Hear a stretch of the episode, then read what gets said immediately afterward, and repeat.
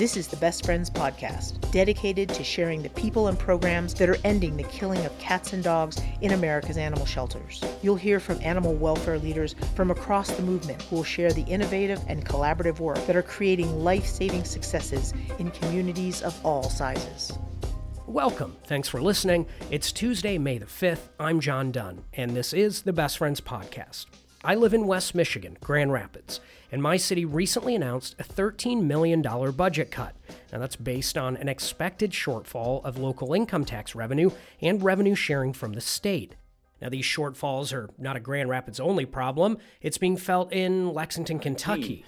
Now, there's a $9 million shortfall in the current budget. City of Lexington expecting that 40 million in the next one. To the biggest city in the country, New York City. With the loss of $7.4 billion in tax revenue, he says the Big Apple will struggle to meet basic needs. It's being felt in small towns such as Alice, Texas. And for two months in a row, the city saw an average of about 70000 less dollars a month in sales tax revenue. In Ashland, Oregon. Ashland is projecting a $6 million shortfall from two of its major revenue sources and San Diego. For a $250 million tax revenue shortfall, so some big changes are in order here. Now, every community will feel this. The reduction in these revenue streams is due to what the economy is doing to every single American. And of course, it's not only governments, nonprofits will feel this as well. So today we wanted to take a look at how these municipal budget shortfalls may impact animal services. To Dallas, Texas. Dallas Animal Services had Texas sized problems in 2016. A woman was fatally attacked by a pack of dogs. That led city officials to look for an answer on how to fix it. They worked with an outside consulting firm, ultimately adopting all of the recommendations made by the firm, and that included picking up more loose strayed dogs. Lots more. An estimate at the time put the number of dogs on the street at 9,000. Dallas, armed with this new direction, hired Ed Jamison, formerly the chief animal control officer in Cleveland, Ed went to work, not only making public safety a priority, but working to increase life saving. So I sat down with Ed to understand what's happening in Dallas and how he's handling these changes. Okay, so let's get right to it, Ed. You know, we don't know ultimately how much uh, the budgets are going to be affected. Right. But I do know that you and so many cities across the country, they're dealing with this first wave of cuts. What's happening with you and Dallas Animal Services? Yeah, um, it, it's a really rough and scary time just because of all the uncertainty. I was on a call earlier today. Um, I think it was Mary Smith from Maddie's Fund who had said, you know, we're really resilient here in the animal world but we usually know what we're dealing with and we find an answer. this is scary because we don't know for sure what we're dealing with. But we have been instructed for a 13% budget cut um, on our next year's budget, which for us is about 1.9 million dollars. That's a lot. That hurts. That, that hurts hurts a whole lot. Um, and we don't know that that's going to be it. And is that 13%, is that the same that the other city departments, is like, that, is that a citywide 13 or is that yeah. specific? Okay. So everybody has to deal with the same. Yep. And, and things could go, they could say, Hey, this department more essential, whatever yours is 10% and we'll take 3% equivalency somewhere. We just don't know the answers to that yet, but that, the the 1.9 million it it's it's really difficult. So that that is what i was working on before i got on with you and it's what i'll be working on afterwards. We have taken the approach we're trying to keep everybody working um, i have an extremely productive team which that's great so i don't have to beg them to be productive to justify their jobs they they have been working extremely hard um, really appreciate the work that they do and they appreciate um, the, the work environment that we try to provide as well as being able to serve people and animals at the same time on the scale that we do um, but with that, it's not easy for anyone when you know. I mean, the city manager put out a memo and saying that everything is on the table. We're working really hard for everyone, but we just don't know. So, um, we're definitely going to have to look at things. Things. Uh, some of our success was our city council resource, the city of Dallas Animal Services, so well because things had gotten so bad that. Um, but we're going to have to dial things back while still trying to perform.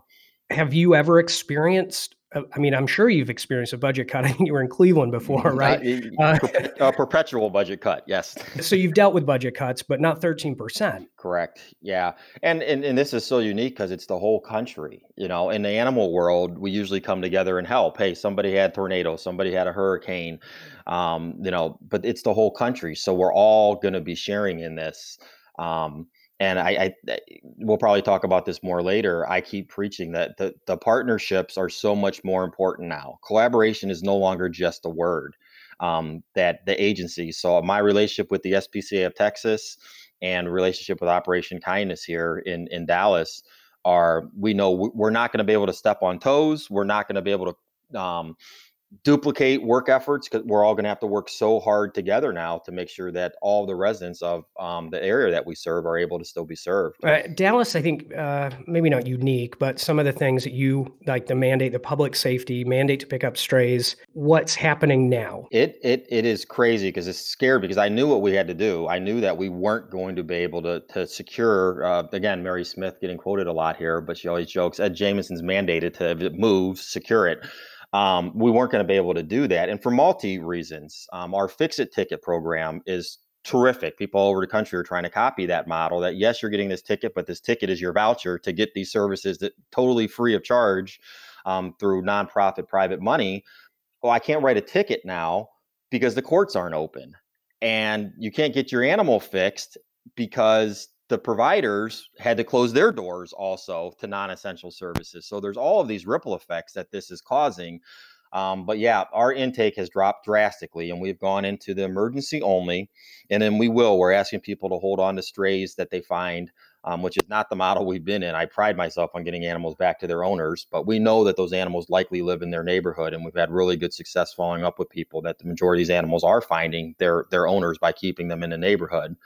Um, but it's it's hard. The, the thing that I had been watching was that if our dog bites jumped way up again, then I, I wasn't going to have a choice. I was going to have to go back to securing everything. And surprisingly, um, goes contrary to the narrative. It's not packs of stray loose dogs biting people in Dallas. Their own dogs, whether their own dogs biting on their own property or own dogs biting in their neighborhood. So we had an uptick in owned loose dog bites last month, but it actually went, I'm sorry, in March, but it actually went down in April. I just got those numbers um, about two hours ago and glanced at it and said, holy moly, they've actually gone down, even though our field intake is down 65, 70% from what it normally is. Do you think that this is going to be something that stays in that you're going to be, I suppose, not as rigid when it comes to stray animals and what needs to happen with them? In terms of bringing them to the facility? I think as far as the bringing them to the facility, and we were real big on return to owner and field to, to begin with. Um, I think that it's certainly going to allow us, as we have to between budgets and everything. I would rather invest more in keeping them in the field um, than investing more in sheltering them. I do think it's at least going to allow the discussion in Dallas. Um, that the intake isn't everything. It is a component. We have seen that there are some, and there there's a lot of two years ago. You and I could hop in my truck and we'd go find five loose dogs in 20 minutes, easy. Um, that's not what it's been of late, and we don't want to go back to that. We want people to have quality of life and be able to walk to their mailbox without, you know, being accosted.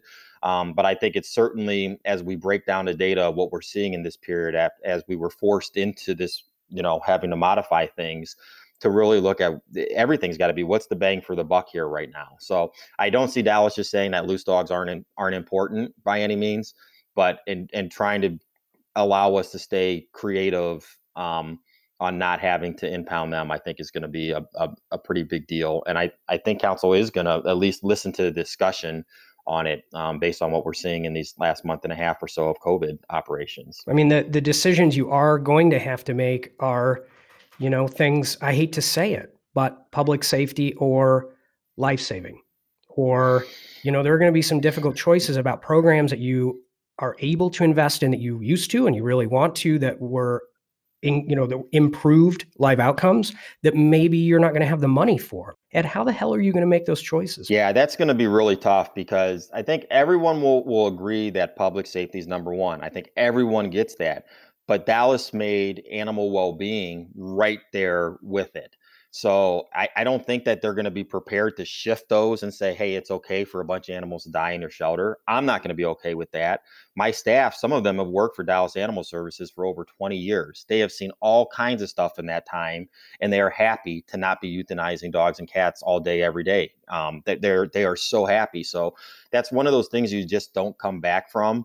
So it's hard to make promises in times like this, but I can certainly promise that we're going to do everything to make sure that we don't go back. We might not be able to be as pretty and uh, as as shiny as as we've been the last couple of years, but we're just going to have to get really creative I can tell you that I have um, one of the best teams in the country working um, in that department that I think that um, they're they're going to rise to the challenge that hey we're all going to have to work harder here but none of us want to go back to killing 100 dogs a day. That that's just not that's not not going to be acceptable. So the 13% you've been asked to do by city leadership are you already looking to you know beyond that? I mean we're I think up to 20 something million Americans that are have filed for unemployment. It, it's not going to be the end. Uh, so we know I would think that other shortfalls are going to happen so are you looking beyond 13% at this point to help you inform the decisions of what the 13% rec- recommendations would be? Do you understand what I mean? Yep, I I absolutely do. And that that's been one of the reasons we've been able to pivot and adjust so quickly in, in such a big organization is that we always have the backup to the backup to the backup plan and they get uglier and they get dirtier as they as they go but we absolutely are. So, hey, look, if we have to give up this in this round, then this is what's going to have to go if it goes into the next round. And if it goes past that, this is going to be the the next thing. Um, my plan is I'm, i want to try to maintain as much, and it just might not be at the level that it was. But if you're maintaining something, you still have a chance to grow it. If you eliminate it, then it's gone and it's really hard to start things back up when they're just gone. So again, we didn't have a lot of fat to begin with. Um, but we were looking at all right, how can we just shrink something and maybe rely on partners, um, rely with other organizations, and rely on the community to help pick up that little bit of slack that you had to trim off. And that's the approach we've been going because if you eliminate things, um, you just don't get them back. And, it, and it's a good and it's a bad. Um, we try to record everything we're doing. So I, I, can say what every single person, the value that they bring. You, you take this one kennel tech, this is what it equals in live release rate and animals cared for. You take one officer, this is what it, you know, the impact it's going to have. That we, since we've been recording, we at least have an actual value, and then ultimately the city manager and city council will make the final decisions. Then my hopes are that they say DAS gave its 13%. Um, let's not let the axe swing back through the other way, um, and try to let them keep maintaining. And um, hopefully they have the trust in us to do that, and that we'll do our part to help rebuild not just Dallas, but this whole country is going to have to rebuild on after this. I keep having these nightmares, I guess, and that may be too strong a word, but the uh, reoccurring thoughts, I guess, of what this will do to us, to a community like Dallas, what will happen to adoptions, to fostering the nonprofits in the community, their ability to meet revenue goals.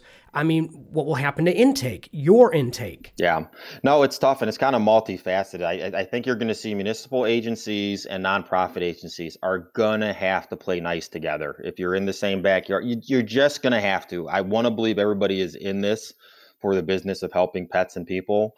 Um, so that you're just going to have to. So it, it can be either way. They're going to be an underfunded nonprofit or they're going to be an underfunded municipality in the same, you know, in the same jurisdiction that we see it all over the country. These people are right down the street from each other and they never talk to each other.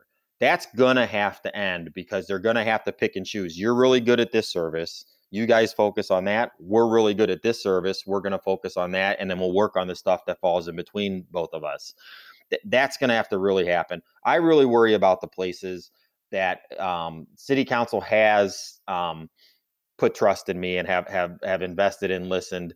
There are places that animal services are looked at differently, and it's it's a shame that it, it did take tragedy in Dallas for it to reach the level that it did to to start the rebuilding process. But there's a lot of places that aren't. The animal services are the last service thought of in the in the community, and I'm really scared for those agencies. And pretty much across the board, everybody's been able to get animals out in the foster, and hopefully they're getting them adopted from foster, um, and not worried about them coming coming back in. But I I fear that some places are going to say, "Well, just do what you did during COVID." Well, there's not 30 million Americans at home once they go back to work that are, are able to foster, you know, all day like like they're doing right now. Um, and so I worry about some of that. That if um, some policymakers think that the exact playbook from COVID will be able to exactly minus resources still happen. I mean, my people that were normally doing certain things in the building are doing them remotely now. You know, so you couldn't just say they're gone and still do what we're doing during COVID. They might not be cleaning a cage, but they are updating animal profiles and calling and making appointments for people to come to to pick an animal up. And normally that just was all done in the building. Is there any pressure or expectation for you to bring in revenue currently? Luckily, no. Yep. And, and, again, that was another one of the things that drew me to Dallas when I saw they got rid of licensing in lieu of one time mandatory microchipping. You don't have to call in every year with that microchip number. It's like, man, they're willing to give up the revenue component of that for it makes sense. And I think that our 50 plus percent return to owner rate showed that was the right call. It's cheaper to get those animals back to their owner for than for us to hold them through hold periods and find a new home for them. In a tough economy, though, do you think that there will be a shift in that thinking that you, animal services, will have to become a source of revenue to help make up these shortfalls? We will see. I can tell you, we are looking at revenue um, components it's it's hard. I'm not gonna lie. We're looking at we don't charge anything for owner surrender right now, so we're looking at that. But there's a lot of ripple effects once you start start to do that. And we feel we we want to be taking in the animals we need to take in. We we really want to. So we don't want to make that hard when we are the best resource for somebody. Is that he needs to come to the shelter. Um, I, I, licensing, I don't think is gonna gonna come back in Dallas. The, the money they were spending to administer it, it, they weren't really making much money, and compliance was so low. Our compliance right now is through the roof. Um, so I don't see it on that, but I do think that they are going to look at is there any. Um, they see us getting animals out faster. Um, saves a lot more money than holding on to them. Um, I don't see them telling me I can't do my reduced fees adoptions and things things like that. But um, they we certainly have to look that if there are things we were doing um, that potentially could be revenue that maybe we were doing while we were trying to rebuild. We're certainly putting anything on the table, and I'm not going to speak for council. They haven't put that pressure on yet, but we have been instructed to look at. You know, we can offset some of the budget loss if there's revenue generating that you can do. Right. Um, and I'm not asking you to like spill the beans on what your cuts might look like but is there a list of things that maybe would be your first look in terms of cuts? Like, where are you going to be looking to cut first? Yeah, no, and we did. And we really were trying to look at, they put a hiring freeze on. So we started there people that already aren't working, we can't replace them anyway, and we don't know if we're ever going to be able to replace them. The reality is is no, because this is looking pretty grim. So I don't know, it was 16 vacancies or something that we had just gone, and they were every position's important, but some were really really important. But it was like fine, we have to have life without those positions. So we we started started on that, and then it gets into things like travel. Um, I love speaking for best friends, but you guys are going to have to pay for me to come because I'm just not. there's not going to be a travel budget, and I don't think anybody's going to have travel travel budgets. Um, things like um, uniforms, and again, and that stinks because it it gets us the the officers their professionalism and things like that. How they present themselves is important. So we're we didn't want to cut it completely, but we certainly had to cut down on some things that were cool into now what's really functional. Um, and those they're not big ticket items when you're talking 1.9 million. But so we went through chipping through all of those kind of things. Um, we talked with the medical team that are there different types of drugs we can use for certain procedures that are not going to give any less quality of care but that we could and a lot of it has to do with we were trying to utilize um, as few of controlled drugs just for recording purposes and, and handling and all of that um, compared to the non-controlled. And we're going to go back to some controlled drugs are actually significantly cheaper than the non-controlled. That um, so we were able to shift some of the medication type things that um, that we were doing. And I mean, you get into things like supplies. I'm looking at a list of things, office supply. It's like two thousand dollars, and that's nothing to shake a stick at. But compared to 1.9 million, we'll buy a few less pens um, in in the name of all this. Um, we are looking at. We were already pretty digital to begin with, but this is really put into hyperdrive. Um, there's the money saving thing, but my reality is is that to be able to open back up after COVID, I don't want these people touching pens and thing and clipboards and things like that. So we are getting as much digital in our app, our D90 shelter service system is going to be coming online soon, which it couldn't be better timing for that. That people can do things from their own cell phone and complete a lot of the processes on there. And then we'll see on the efficiencies too that that can help on some of those vacancies that hey that actually equals three ftes by not having to type all this stuff into the computer. Um, i mean at the very end is when we start getting into positions where people are people are at and we just don't want to and we'll have to look at specialty type things that are very very important. Um, but if push come to shove we have to respond to the calls that come in and we have to take care of the animals that come in. So if you get down to the core it's the, the, service out in the field that we have to provide, and then the service that we have to provide inside the shelter. Um, and they're right down to taking pictures is important. Those are we're getting animals out because we're getting good pictures on. You know, so we we we're trying to not have to touch any of that stuff, but it really just depends on how deep all of this goes. The current budget cut, as you said, is the same across every department in the city, but you know that may not always be the case. If more cuts are needed, I think there are going to be potentially decisions of where animal services stacks up, say, in importance against other city services. And I, think this is a particular concern in communities where maybe there hasn't been the buy in to this work that you've been able to achieve. It is reality. Um, again, I, I've told my powers that be get it. And yeah, we we put up decorations on our building, and there there were one time money expenses that we did, um, but we didn't have a lot of fluff involved in there. But every single thing that we do is either public safety or life saving, and a lot of those components are both. You know, they, they're totally hand in hand. So I was really happy to see so many animal agencies considered essential, be it by their governors, by their county leaders, by their the local leaders um, seeing. I worry about the ones that weren't. If they said you're not essential during a pandemic, what's going to happen when the pandemic is over? That that is scary. So I think that that's one bucket that at least Dallas had said from the onset that providing service to residents in the animal venue is still essential and providing service to the animals and finding positive outcomes is still essential. So we have that. And so I feel good on that sense, at least at how we're looked at in the city of Dallas. But the fear is places that didn't, that just told animal agencies get all the animals out the foster and close down, and we'll come back in a couple of months.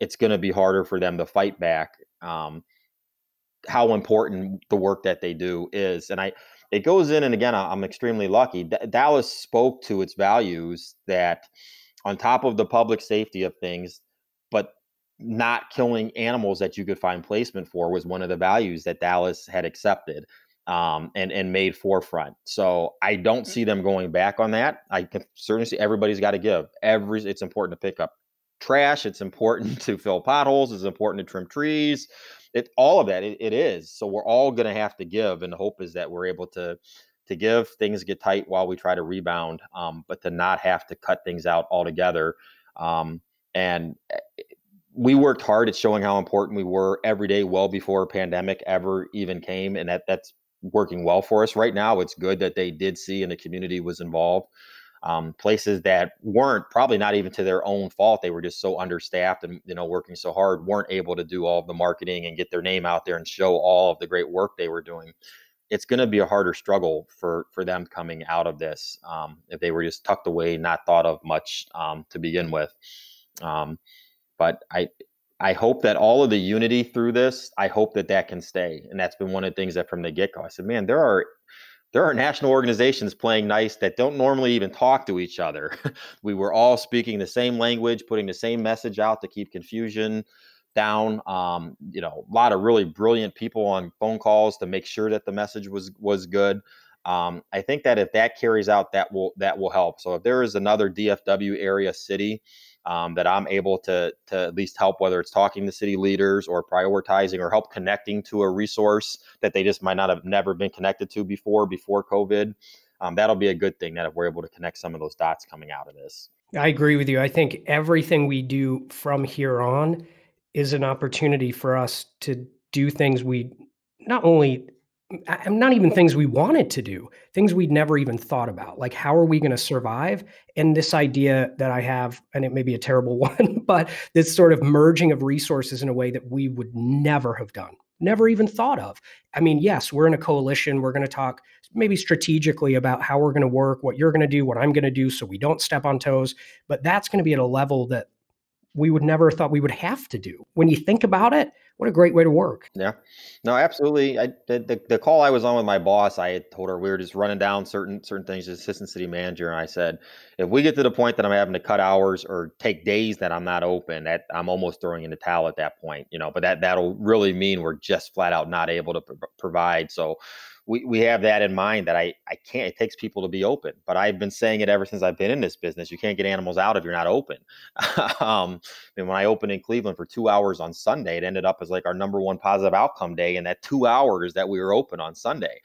So we're going to have to make those really, really difficult um, things. So some of the customer service stuff, um, eh, I'm going to be leaning heavily on volunteers that, hey, am I able to depend on this that I can augment you know the equivalent of this staff person was doing this they now i had to reallocate them due to budget cuts um, are you able to help provide this service so that we can keep other services going? I think there's going to be a lot of that um, and again i hope that municipalities can stay nimble. There's a lot of rules we always do worry about liability that's fine and it's important to, to worry about that but in the name of being creative i think you can responsibly still be nimble municipalities are really going to have to do that and some of the the red tape that um, some agencies have to go through. Hopefully they ease some of that up. I did just see an email i won't say from which but it was a, a grantor thing and they're trying to help with some emergency covid stuff and they're like ed is there any way that the, the normal Dallas system can be faster because COVID might be over if we have to go through the same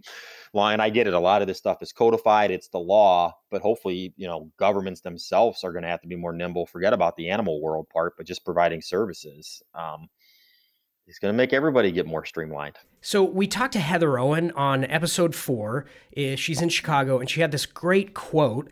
I think she attributed it to Mark Peralta, a colleague here at Best Friends, who also happens to be a producer for the podcast. But the quote was basically this work isn't about what you want to do, it's about what's needed from you. And I, I just think that's so key right now that collaboration and you know it doesn't matter if you're john's black cat rescue if i have a facility with um, limited admission for black cats you know if the need is to use my space to like help relieve the population at das then i have to look in the mirror and say you know, maybe this is what I do now. Go to my board and say, this is what we need to be.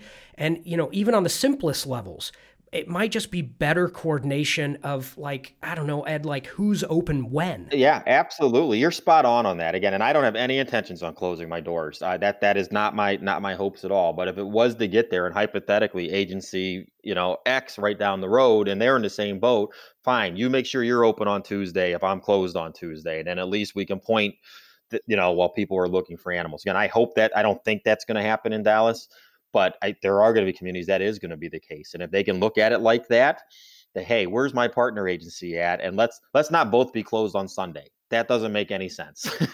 if you have to close, all right, fine. I'm closed on Friday and you're closed on Monday, and you know we can point people to the other agency on those days. And what are you doing to prepare?